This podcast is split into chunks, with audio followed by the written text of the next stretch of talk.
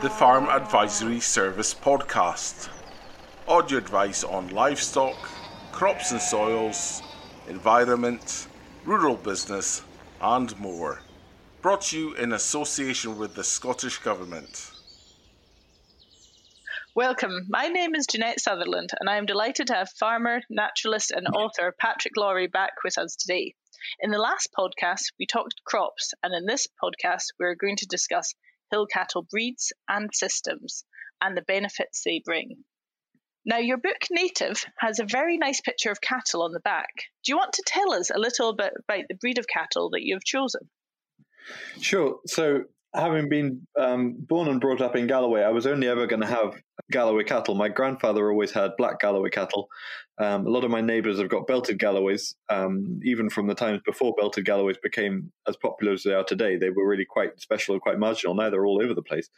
Um, but we've always been surrounded by Galloway cattle, and uh, yeah, so I was going to go straight into black Galloway cattle, and, and I went to I joined the society, and I went to a couple of stock judging days, and I was a bit overwhelmed actually. It was it was quite difficult from an outsider to see black Galloway cattle are very very uniform. They're very um, standard, and also there's been a lot of work done to make them a lot more commercial over the last 20 30 years. And I was looking at some of the more traditional, like the most old fashioned kind of Galloway cattle. And so there's different types and different lines, and, and, and there's a lot of there's a lot of stuff. It, black Galloway cattle to me got very complicated and a little bit daunting. Um, but I was going to stick with it until I uh, happened to find some um, Galloway cattle. Yeah, that was completely by chance. I met somebody in the street who I hadn't seen for ages, and we were talking about cows. And I said I was looking, and I got invited to go and see his Riggit Galloways, and I just absolutely fell in love with them. I think they are just so smart, so beautiful. They they they're kind of a mixture of different different patterns. They're black and white, although you can also get red and white um, Galloways. Uh, the only, effectively, the only rule you need for a Riggit Galloway is to have a white stripe down the back along the spine, um, like a Hereford or like a like a Longhorn. Um, but beyond that, they can be anything. They can be sort of um, almost blue roan. Sometimes they can be incredibly like hard black line, like a pure black animal with just a white stripe down its back. They can be in all shapes and sizes, and you don't know you don't know what you're going to get when you're breeding them. They can throw all sorts of different all sorts of different calves. I've just had a calf this morning that's that's my first white calf. I wanted a white calf for ages, but now I've got oh, a white calf.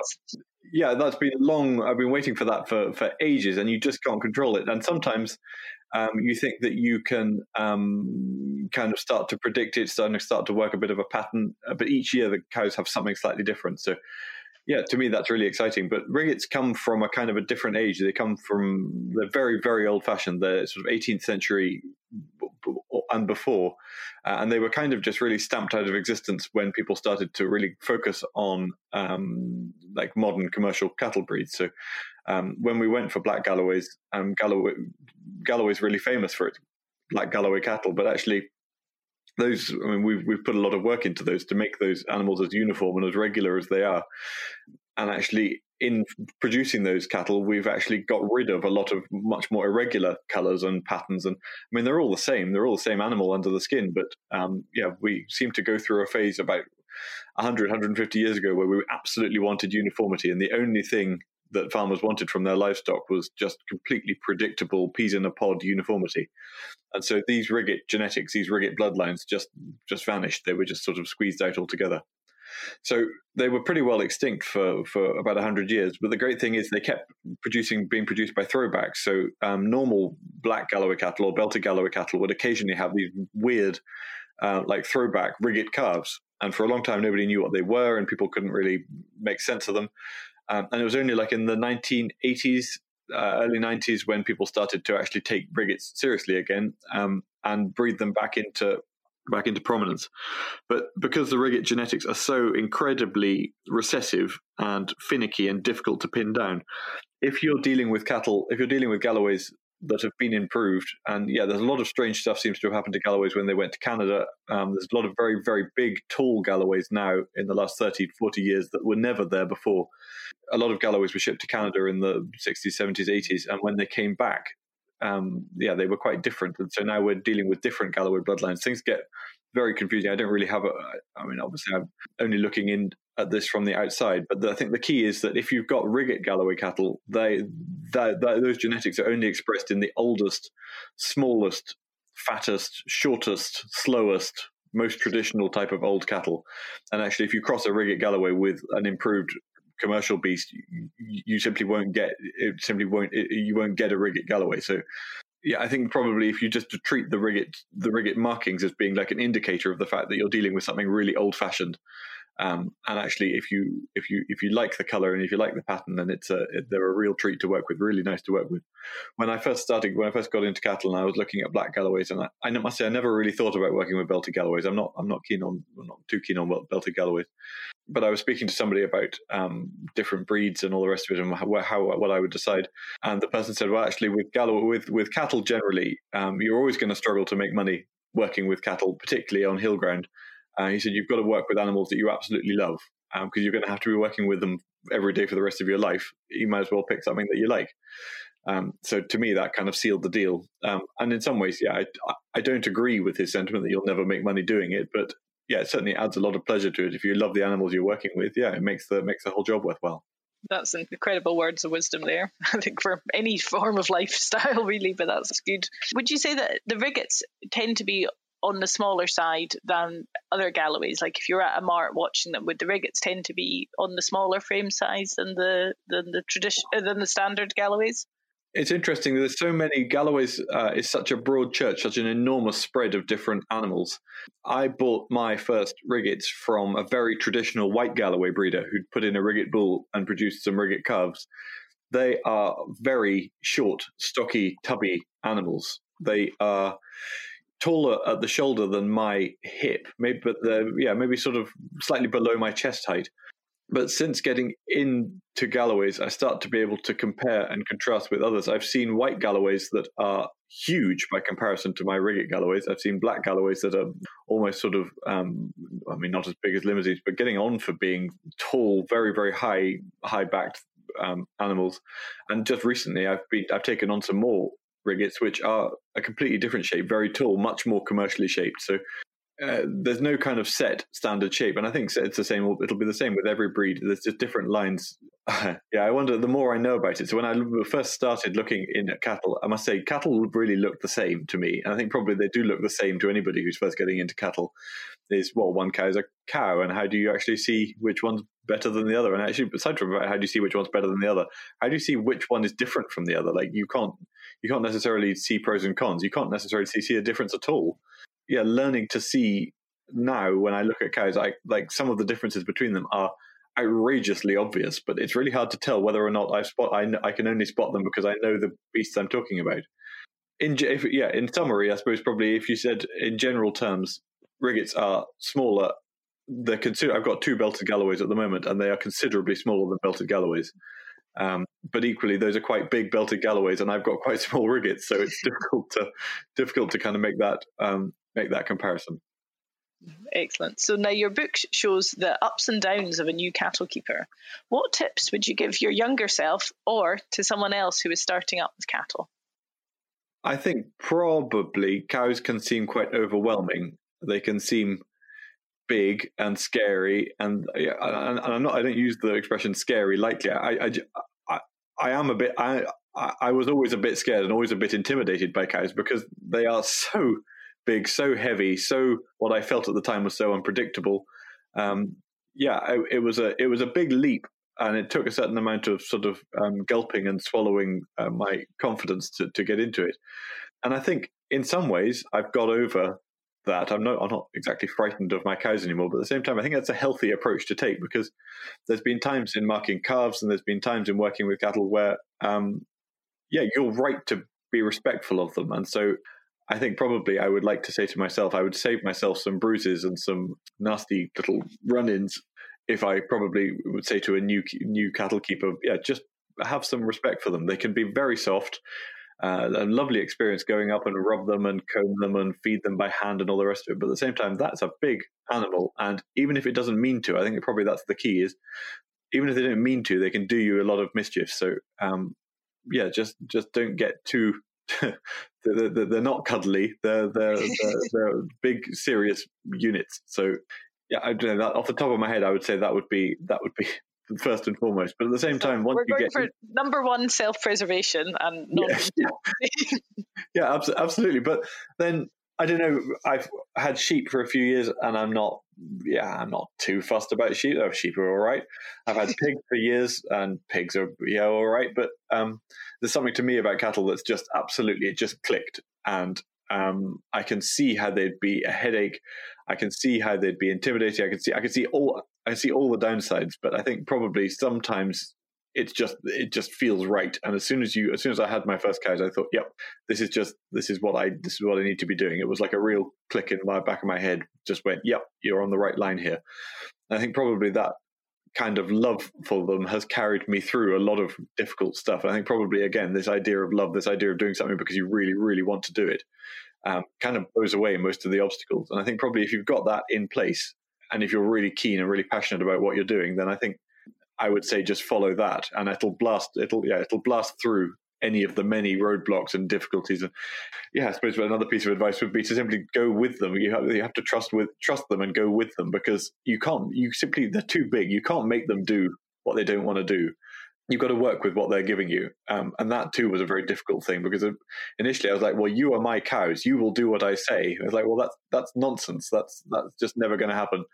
Um, you can press them to do a small amount of things, but you can encourage them to do a far bigger array, array of things. And if it's not the day to do, if it's not the day to work with cows, then walk away. Yeah, I don't know. Probably there's there's there's loads. It's difficult to put the thick end of ten years worth of working with uh, these cows into what would I say to my younger self, but. Yeah, I think probably the key is um, if you if you don't absolutely love the cows and you're not genuinely really bound into what you're doing, then I think you're probably gonna you're probably gonna run up against all sorts of problems. Well, thank you very much. And if we had a time machine, we could do that, but we'll just have to imagine that for now. Yeah, absolutely. We're going to hear our first excerpt from Patrick's book, and it's about the importance of hill cows. We can never measure the loss of old hill cows. We're only just beginning to see that our trusty old natives called for a kind of farming which improved everything it touched. And now our wildlife is hamstrung without them, the crashing decline of birds like curlews is just a symptom of our withdrawal from tough, tricky places. Now it's easier to make the hills into something new, and policymakers are nudging farmers to ditch their livestock and sow their hills with commercial forests. This is the final straw for curlews. The birds have lived beneath open skies for too long to tolerate trees. They abandon the hills where plantings grow, and the survivors fail and rot beneath strange new pressures from the trees. In the last few years, the Farm Advisory Service has had a series of workshops throughout the Highlands entitled Derelict to Productive. What are the main benefits for the environment and for the economy that either bringing back hill cattle or maintaining hill cattle produce? I think probably in the last six months, I have gone on to a gone on to, to working on a project which I think is probably really relevant to um, derelict to productive. Is I've taken on uh, the lease on a, a 200 acre uh, triple SI which hasn't been grazed for 40 years. It was de- what's interesting is from a conservation perspective, it was designated in the late 70s um, because it had golden eagle, hen harrier, and black grouse. And within a few years of it having been designated, it had lost pretty much all its black grouse and its breeding hen harriers. And that's largely because just the habitat dynamic just completely changed. Everything overgrew. It was just without management, it was just no longer what those birds needed. There's still a pair of golden eagles there now, but they don't they're not very productive because there's not an awful lot of prey for them. Um, so we've also lost most of the mountain hares. We've lost a lot of grouse. We've lost a lot of waders on that hill. So it's a 40 year agreement which has just been lifted. And it was interesting that the conservationists uh, at SNH then basically said, we really need to restore this to agricultural productivity. This is no longer performing to suit its designation, which is kind of against the narrative sometimes when you hear about rewilding and ideas of like hands off management. Um, this was like people hand on hand on heart saying we, we we we almost did wrong here. We need to we need to turn the clock back. We need to get farming back in place. Yeah, it's a, it's been a huge challenge. I mean, aside from anything, forty years without any repair on dikes and fencing, um, yeah, has taken a toll. It took me about two and a half months to get everything um, sort of watertight for livestock, and even then, my cows are still finding ways out periodically. But the difference it's made already, um, we get in Galloway, as you um, do all the way up the west coast, very, very thick white grass, which has come through and pretty much smothered everything. We've got a lot of bog myrtle, a lot of heather. There's deep peat in some areas. It's just it's almost sort of hip high white grass as, uh, for, across a 200 acre site, with a lot of willow scrub coming through, a lot of rowan coming through. Uh, in some ways, it's really good for. Uh, we've still got some black grouse, but it's very good for winter um, raptors. So we get a lot of merlin, we get hen harriers, we get uh, wintering hen harriers. We get like there's a, there's a, still a significant conservation interest on the site, but actually when you try and walk through it and you, you try and expect say curlews or black grouse to nest or breed in that kind of habitat it's a non-starter. A black grouse chick that's smaller than your fist is going to die in half a day trying to make its way through that kind of jungle. It seemed obvious i had been looking for a project to get involved in for, for like this for a while. I met up with the landowner and we talked about some of the opportunities there. It seemed it was very, very difficult not to take on the challenge, I must say. But at the same time, it's very difficult to see why anyone else would do. So I'm being particularly enthusiastic and, and excited by the prospect of this piece of work. But my neighbors and people um, living near me said, well, basically, what are you doing? This that's that's ridiculous. There's a particularly a history there of uh, red water fever, very very bad for ticks. Um, the ticks being related to we get big stags coming out of the forest, um, red deer coming out of the forest, which are, the stalkers tell me are, are quite often very ticky. But already, so the cows have now been out uh, that that all had to be factored in. That, these were all concerns trying to make the place livestock proof, uh, stock proof. Cows, if cows escape, then there's nothing then to stop them going to Kilmarnock. There's nothing then to stop them going to. They can pretty much get all the way to Glasgow from there, given that it's a huge commercial forest, um, all the way around the property. Uh, if they're gone, they're gone. So that was a, a huge point of stress. There were loads of reasons not to do it, but they've been on the hill now for two months, and they've made a huge difference. They've eaten a massive amount of um, white white grass, Molinia grass. We're now getting breeding snipe in places where there were never snipe before. And snipe, okay, snipe are very quick to react to stuff like this. And actually, this is only year one of what really ought to be like a 10 year project. Um, but you can see an immediate upsurge. I'm doing lots of work on um, dung beetles and invertebrates associated with, with, with cattle. Dung beetles have gone absolutely through the roof from a standing start. I had it's a really cool project. Um, I had a um, an acoustic sound engineer came to visit yesterday. He is recording. Um, he was recording overnight last night, so I'm really interested to see what comes of it. He's recording um, bat frequencies. Oh, um, wonderful! So he's got incredible high spec um, equipment, which was left out this morning between three fifteen and five. On that, he can then visualize different bat calls, and then he can send them off to be identified. So I'm trying to do like baseline surveys uh, I've done vegetation survey, I've done bird survey. But the key to me is really to measure this, really to measure what happens in terms of conservation value. But at the same time, I'm always frustrated because farmers, conservation minded farmers, are are good at doing this kind of stuff. They're good at doing surveys. They're good at measuring their impact. They're good at quantifying the benefit of what they're doing for, for, for conservation. But at the same time, it seems like every farmer that does it has to almost kind of reinvent the wheel, prove again that conservation is part of agriculture. Like, mm. so now I'm going to have all this data, all this stuff to prove that I'm doing good. Part of me is frustrated that I'm like, well, we know that this does good. We've got thousands of case studies on, on ground exactly like this. I'm not doing anything novel here. And yet, for some reason, instinctively, I feel like, oh, well, I'm going to have to prove this. I'm going to have to, this is going to have to be totted up. I'm going to have to have data to back this up. We, we know this works. This has worked for decades. This has worked for, for centuries and actually we've really understood some of the ecological like interactions between livestock and wildlife. Like we've known about that for for the entirety of my life. So i suppose probably um, beef livestock farmers are generally quite often on the back foot in the media uh, being told that we're destroying the world. Um, maybe it's kind of like this instinctive sort of defense mechanism is we've got to prove actually that we're doing good. But it's obvious we're doing good. Because it's a triple si it's quite prescriptive in terms of what i can put on um, I'm only allowed to put on 10 beasts in the first year. And I only had available 10, uh, like year old, just over a year old um, steers. They went on, the grass was very late to come this year, and they didn't do very well to start with. And I thought, oh God, what have I done? Like, I've made this huge case. I've, I've identified the hill I've chosen to die on by saying, I'm going to do great good on this hill. And then I put my cows out, and then the cows did, really did badly. Um, but it was simply because the grass was so late this year, it was so incredibly dry. Everything stayed white until sort of early June. But it's amazing now to see them. They are absolutely going. They are as fat as barrels, and they are piling piling through grass. It's it's it's really impressive. So I suppose on one hand, I'm looking at the conservation aspects and saying, "Wow, this is this is just brilliant. I'm really excited." And on the other hand, I'm thinking, I'm really looking forward now to the store cattle. There's a Galloway store cattle auction at the end of October.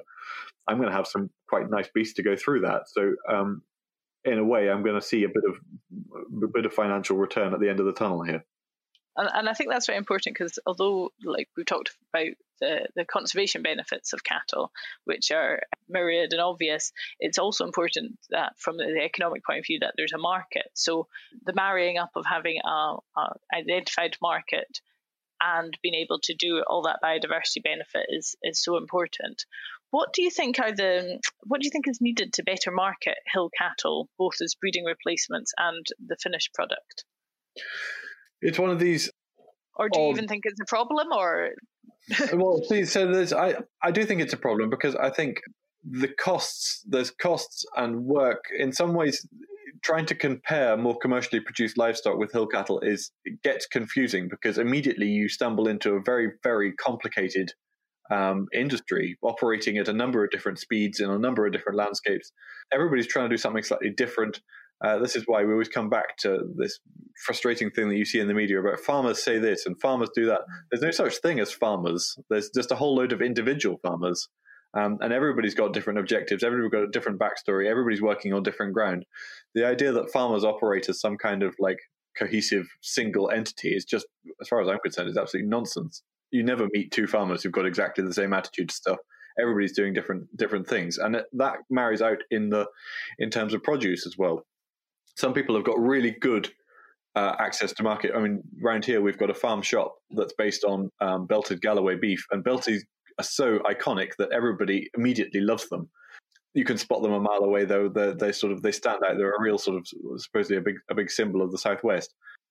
Uh, that that a lot of that does its own marketing for you, but um, that to me is uh, interesting because then we're starting to talk about buying specific breeds rather than what I'm interested in more is buying the buying the animal that's done the conservation work. The system is more important than the breed. Yeah, and I think the system is more important than the breed. And quite often you see, given that there's been a, a an upsurge in interest in Galloway's uh, recently here in Galloway, there's been some bigger commercial producers buying Galloway store cattle and finishing them, but finishing them on silage or often finishing them in sheds or finishing them on really good ground in order to get under the 30 month um, deadline.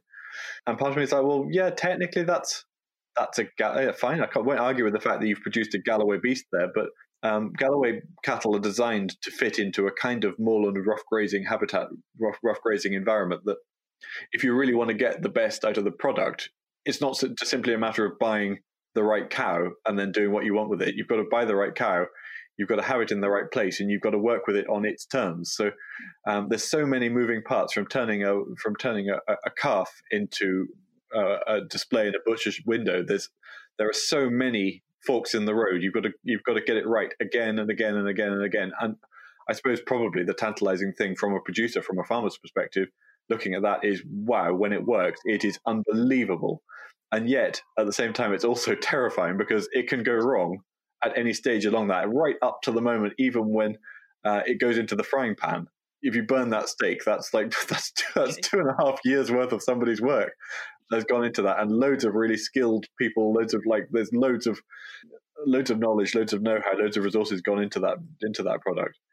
Um, Galloways um, that I've chosen to work with are obscure and nobody really knows about them. I'm going to struggle to add value to what I'm doing, but I think there is growing awareness of the fact that cows can play a huge role in terms of reversing biodiversity loss.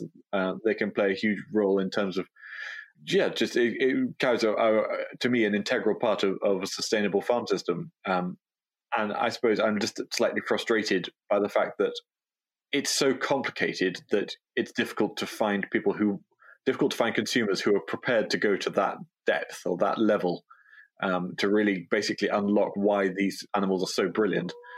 God, I can hear now just over my shoulder. I can hear a bull squalling. I don't know. If you... That's fantastic. No, we can hear it here. yeah, okay. sorry about that. Uh, On location.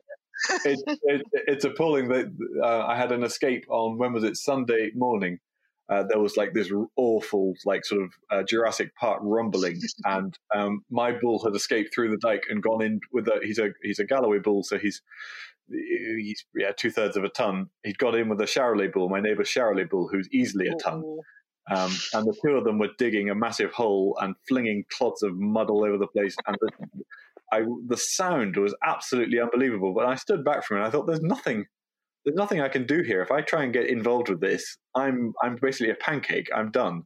So I then sort of had to just wait for them basically to settle the fact that one of the bulls was considerably bigger than the other bull. And actually, was it really worth us fighting? No, not really worth us fighting.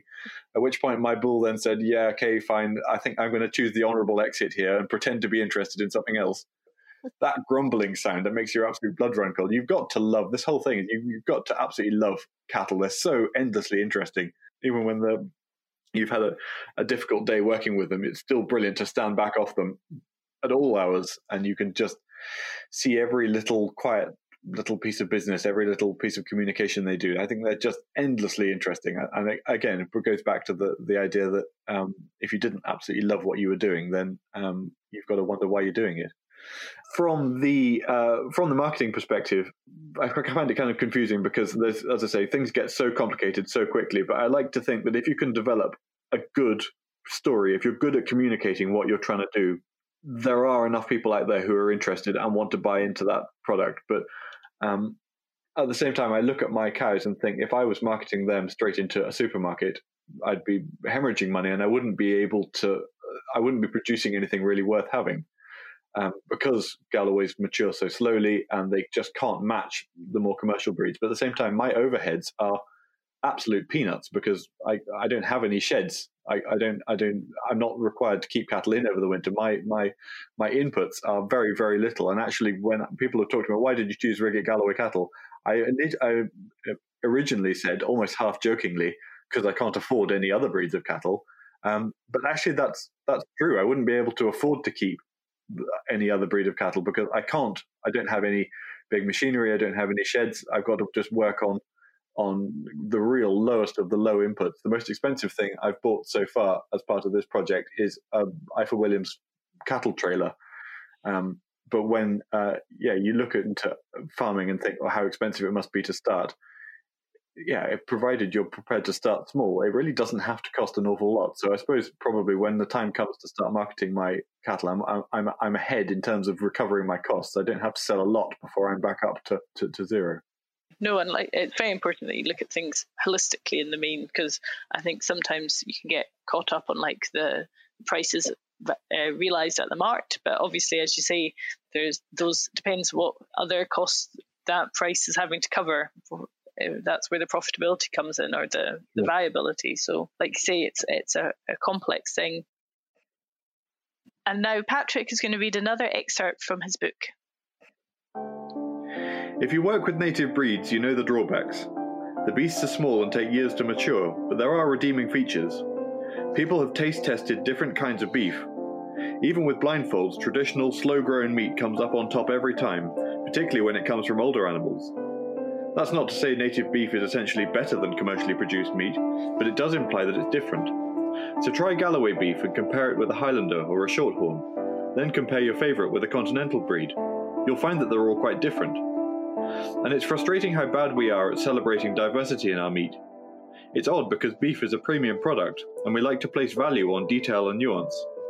Select a medium bodied Pinot Noir from the Loire Valley and savour notes of cherry and spiced plums, supported by ripe, juicy tannins.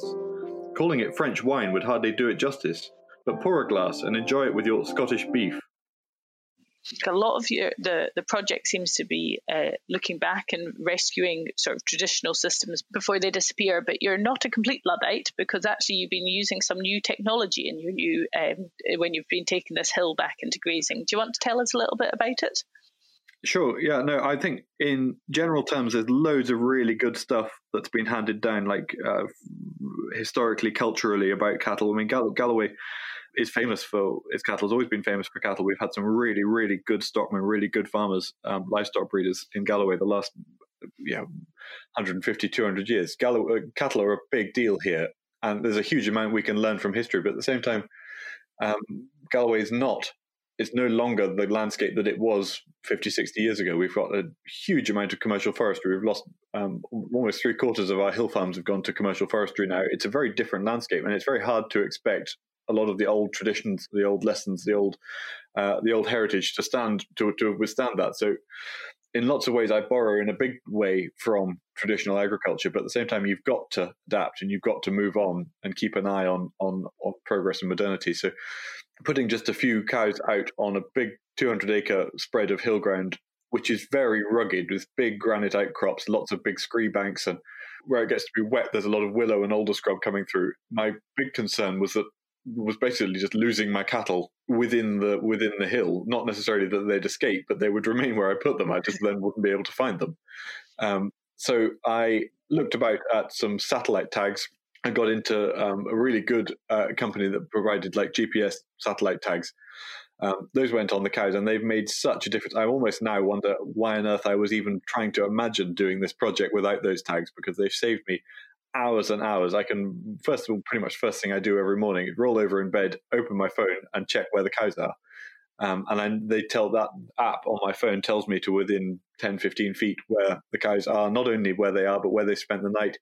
Gives me like a rundown of where they've been the last 24 hours. It gives me uh, body temperature, which is actually surprisingly useful uh, given that I've got concerns about tick fever and some of the first signs of tick fever are increased uh, temperature it gives a lot of information.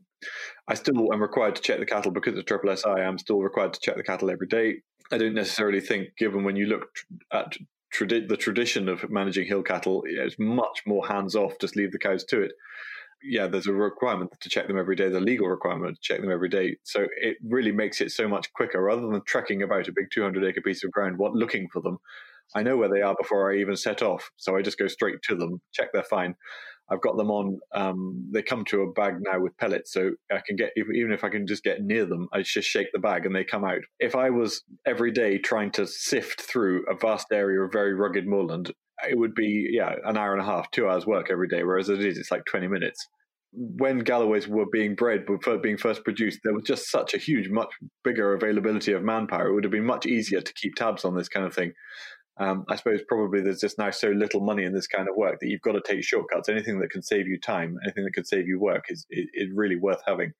And yet at the same time, it's still true to the original. It's not like it's become some sort of new technological wizardry. It's it, it is still exactly what it was. This business is exactly what it was 150 years ago. It's just a shortcut. It's a it's a it's a help but I think it's, if some of the old herders could, uh, if you could show them your phone and the app, I think they'd be a agog. yeah, no, absolutely. That, and um, I suppose probably the I, even people who aren't terribly interested in code, I know this is not this is not really new technology. That's what that's what surprises me. I know in America they're working on satellite tags which go on butterflies to monitor their migration, and we've put satellite tags on swallows and, and cuckoos. Uh, hanging um, a couple of pounds of GPS tag off a cow's neck is like 1980s technology. And yet at the same time, I look at it and I'm like, oh, it's so exciting though. I feel like a total nerd. Um, I'm so far behind here, but it does for some reason why it feels it feels very like like whiz kid um, technology of the future. The interface on the app, I must say, the the company that designed them are, are great uh, because they kind of anticipate that the people who are going to be using these tags aren't necessarily great at technology. So the tags actually arrive working. They show up on your phone when they're in the box, and you literally get the cow in the crush, put the tag on it, and it's working the whole time you're doing that. If there was any formatting or setup process, or, or like I would lose interest, I would fluff it. I wouldn't be able to do it. Um, so actually, it was very cool when I heard that the tags were actually in the post I was able to log on to the website and actually track them coming to the house from from the manufacturers. Uh, being aware that um, farmers and uh, farmers aren't always the best kitted out to deal with technology, making something as simple as possible has really helped with that as well. We are now going to hear another section from Patrick's book, Native. So we came to this work without any baggage. We chose Galloways and rough country, and everything else fell into place behind them. For all I mourned a lack of washers and pop rivets, I was keenly aware that starting fresh is a rare privilege in this ancient place. Most of my neighbours inherited something fully formed from their parents. Some found happiness in that continuity, but many wrestled to steer their farms into something different. Lots of farmers never managed to break this loop and passed the land to their children, having simply kept it in order for a few decades. I wondered how I would feel to be taking on my father's business, battling his ruts and patterns to find my own direction. Fantastic. What other support would you like to see to um, people keep hill cattle? And are there any lessons from other countries that you think we should be learning? To me, the biggest obstacle, the biggest obstacle in Galloway towards hill cattle is, is simply just fencing. And it's just huge capital costs required in fencing. I don't think there'd be an enormous resistance to doing a lot more of this kind of work. As I say, given that a lot of hill ground is badly fragmented by commercial forestry, um, a lot of the fences along marches have just collapsed, and nobody wants to. The foresters don't want to split the cost of restoring um, livestock fences. The farmer doesn't necessarily want to do it.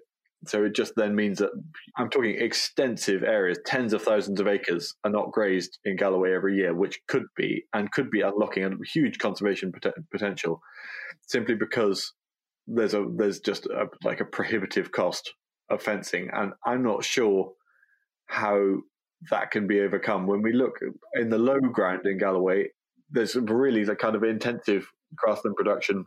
People are really fighting the value of land in Galloway. Is really that kind of land in Galloway holds its own. It's really competitive. It's really commercial, and it's it's safe. It's steady, and it's it's going to be fine. And looking in when I first got interested in in keeping cattle, I was thinking, where am I going to keep them? Well, I can't afford to put them anywhere. Well, hill ground is going to be pretty much the only place I can put them. Um, and yet there's so much hill ground available that is just like lying spare, like lying wasted, and, and nobody can do anything with it because there's no fence around it. I don't think it's prohibitively expensive, but it, does, it needs a lot of needs a lot of support, needs a lot of backing.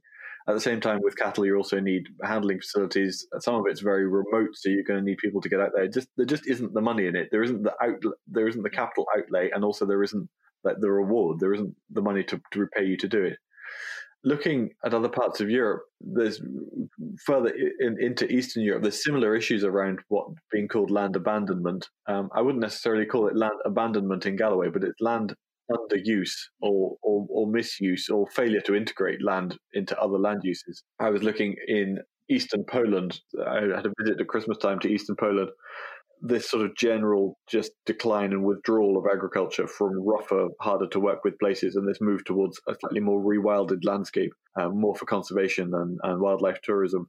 Part of me thinks, yeah, that's that's a lot of people agitating for that in Scotland. We can have the best of both worlds. That's that's what I suppose is frustrating me about this. Is we can have the best of both worlds. We can have um, some really nice, rich, naturally diverse habitats, but we can also have a thread of agriculture going through it. And it's one of the things too when you travel about, as I do, been doing advisory work for for estates and farms, looking to get people in to do cattle because um, they recognise the benefit of hill cattle. Um, there isn't the money specifically in cattle, so they're always looking for a cattleman stroke something else, either a cattleman stroke gamekeeper or a cattleman stroke wildlife ranger or a cattleman stroke forester. Or so the idea that cattle in the future is maybe more something that sits alongside other skill sets and whether or not hill cattle you can actually afford to have someone who's like a full-time hill stockman or whether that's got to be knitted into other work that goes on elsewhere i'm not too fussed actually if there's no such thing as a full-time hill stockman i do think that the work needs to be done and um, we, we need to focus on it doesn't matter how you fill most of your time even if you're you're you could be doing any other work provided you've still got an eye on the hill i suppose that overlaps with, with crofting too in a way the work needs to be done, and how we pay for it is almost secondary. But you know, there's just huge obstacles. There's huge problems here in Galloway, and I'm sure it's the same uh, further up the west coast as well with with this kind of infrastructure decay. We haven't been doing this now for in lots of places, particularly since foot and mouth. Foot and mouth disease wiped out all, a huge number of our hill cattle herds here, um, and it was very costly, very difficult, very awkward to replace them. That's now been 20 years since foot and mouth, and actually a lot of fences that were good at foot and mouth have rotted and fallen to pieces. A lot of gathering pens need to be restored. There's just a cost to get up and running again, which I think is just prohibitive. So, for future environmental schemes, it would be really useful if there was a, a, a, capital element for the infrastructure for hill cattle, as well as rewarding the, the actual having the hill cattle for the vegetation. It needs to yeah, be looked together. Absolutely, and I think too it's ridiculous sometimes when I see um, like habitat management um, specifications or, or, advisory work being handed out by by um, SNH or by conservation bodies. They say what we need to do is put cattle on that hill, and quite often there's no real understanding, well, no understanding at all of what actually that requires, like what that calls for, and actually yeah, I think probably conservationists quite often need to realize that it's a huge, major leap of faith when you're putting cattle out in a place where they haven't maybe haven't been for a while. It's dangerous for the cattle. You could.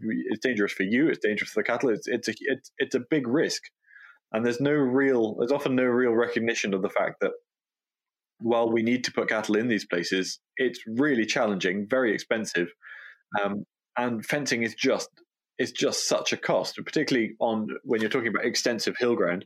I mean, you could be even for a smallish area of uh, of grazing, you're going to be putting in like two or three miles of fence. The only reason I was able to get this piece of ground that I've taken on this year is because I did all the fencing myself. But even that cost me a fortune, and it took yeah. me ages. It took me uh, it took me weeks to do because the old fence had been overgrown with willow and bog myrtle, so that had to all be cleared out. And then the fence the fence posts fortunately didn't have to be replaced. But um, just it's a big job. Nobody else is going to do this. Um, this is the, no unless you're mad keen, and as I say, unless you're mad keen and very enthusiastic about about a project like this, you you're just not going to. It's not worth it. No, it's it's incredible the the interconnectedness of things because, like you're saying, both there's the capital element and also there has to be some element of joined up marketing. If there's going to be a product produced that's maybe like different and maybe doesn't fit into traditional sales structures and things like that, it's it there's a lot of uh, scope, but there's a, a lot of challenges ahead as well.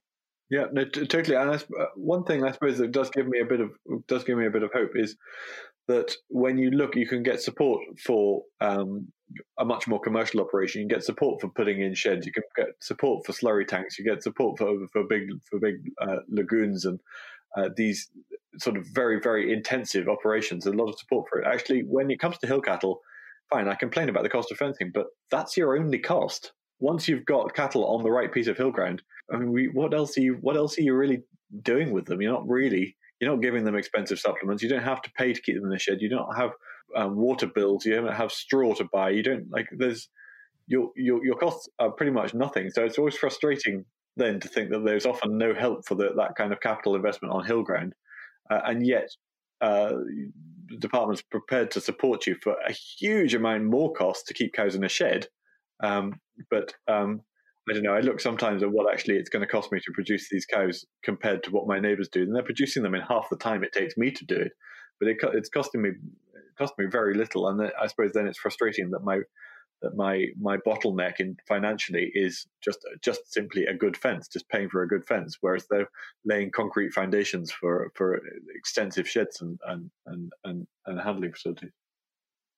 So just to just to end, um, uh, in your book, I learned an awful lot about the history of uh, cattle in Galloway. And now Patrick is going to read another excerpt from his book. The way the land lies, there are only a few paths into the hills. Most were bound by tracks and paths, but the road which runs over the old brig of the Blackwater was the surest way home for the raiders. The Galloway farmers knew that if they could reach that bridge before the Highlanders got to it, they'd have a chance to air their differences. One night the raiders came and the farmers were ready, they rushed to the Blackwater and lined the old brig with muskets. They'd fight to the death, and the men waited above the winding water beneath a glitter of stars. They heard their own stolen cattle driven towards them in the dark and began to fight. Musket balls whirled in the night, and the beasts milled in sad confusion, but it was deadlock. The farmers couldn't catch up their cattle, and the Highlanders couldn't force them over the bridge. That was when the outlaws fetched up a drum of pitch and set it on fire, they tossed that burning soup onto the herd, and the beasts were so mad with rage and pain that they stormed the bridge and tossed the defenders into the river. People say the outlaws rode those burning cattle across the bridge, screaming like demons and firing their pistols into the smoke. It wouldn't be long until those bandits were rooted out and hung, but they left us one hell of a tale. And it rings so well in Galloway because only a Highlander could think of burning a live cow.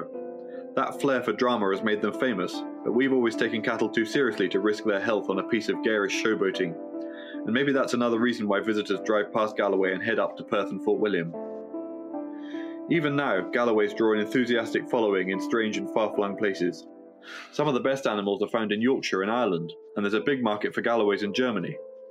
We've got little use for them anymore in a land without open hills and rough grazing, and while many do great work in wild country and hard mountains across the world, the beasts are just as easily reinvented as ornaments and showpieces for lowland parks. Americans call belted Galloways Oreo cows because they say that the black and white pattern reminds them of a biscuit that they have over there. Whatever new guise those animals take, and whatever job they're asked to do, we deserve to be damn proud of our most celebrated export. How important do you think cattle and hill cattle are for cultural value? I think that I think they're huge, and I think we underrate it. Um, I think lots of times we we look at uh, hill farming and we imagine it's just sheep. I always get frustrated when it's uh, people talk about hill farming as being about sheep. I think cattle being uh, native being truly indigenous, where um, sheep all having come in from the Middle East. I do love sheep. I'm from a sheep farming family. I'm not um, saying there's anything particularly wrong with sheep, but at the same time, I think when we talk about hill farming, we talk about uh, like stereotypes or, or, imagery around around around hill farming. We immediately think of sheep, and I think that's just unfair. So it's, not, it's not a criticism of sheep. It's a it's more redressing the balance and trying to make sure that cattle remain part of that. Because I think culturally, particularly in the south of Scotland, um, where we focus so much on Galloways, and you go to the northeast, and there's so much focus on um, Angus cattle and uh, northwest and the Highland cattle. And I think there's a real like local pride. There's a real regional pride when it comes to cows. I think we need to tap into that. That's something that's really important, and it's something too that's very it's very primal. I mean, so many, particularly in Scotland, you look historically, um, we had an entire cattle-based economy. Um, cattle was wealth. Um, cows were how you measured your success in the world. Everything, all the Celts, all the ancient pagan ceremonies being based around um, cattle rituals. And I don't necessarily think that's all gone. I still think there's something really quite stirring, quite important, quite culturally sort of powerful about about cows and about being around cows. Something sort of mystical and, and, and really crucial. And I don't think it's there in it's not there in every in every country. It's not there in every region. So where it's there, I think it's important um, and having them out in a natural environment in, in the natural environment. Um, I don't know. There's been times when you I've been out to check my livestock and I've seen cows grazing through woodland and grazing onto heather moorland, and you think this could be 500 years ago. This could be a thousand years ago. This this is this is part of a continuation of a tradition that's just. I'm, I'm always just frustrated that we can't necessarily put a proper price on it. We can't really reward it. We don't really recognize it for what it is. But it's really powerful. It's a real sort of stomach punch sometimes when you just see you feel yourself as being part of a tradition. And and I'm always keen to be working in a landscape. I've always been um, kind of uncomfortable with the idea of recreation, full stop. Um, being a tourist or being a being a visitor, I always love the idea of actually having a real purpose, like a definite uh, work purpose for doing things. And so when you're out working with cattle in beautiful landscapes that we've got in hill country in Scotland, yeah, that's real. That that's my kind of recreation. Is that that work is my recreation. I don't necessarily want to put up a deck chair and sit in the sun. I want to be actually doing something. Um, and when you're out and about and you see your own cattle or you see your neighbour's cattle, yeah, it's a kind of a reminder that this is a workplace. Countryside's a workplace. It's it's a lot of things, but first and foremost, it's a, it's a place where you earn your living. So, and at the same time, too, I'm aware that all I've just said just there is all really airy fairy kind of uh, difficult to pin down. I'm not exactly going to be drawing black and black and white um, figures around any of this. It's all just like a feeling. It's just a, a feeling that, that this is really important. But I, can't quantify. It. It's difficult to go to government and say support this because it's culturally really significant. Uh, well, the government says prove it, and you say, well, I, I can't. But it's like this gut feeling that it's this is just really important stuff. No, well, thank you very much, Patrick, for sharing your passion for hill cows. Really enjoyed your time and thank you very much.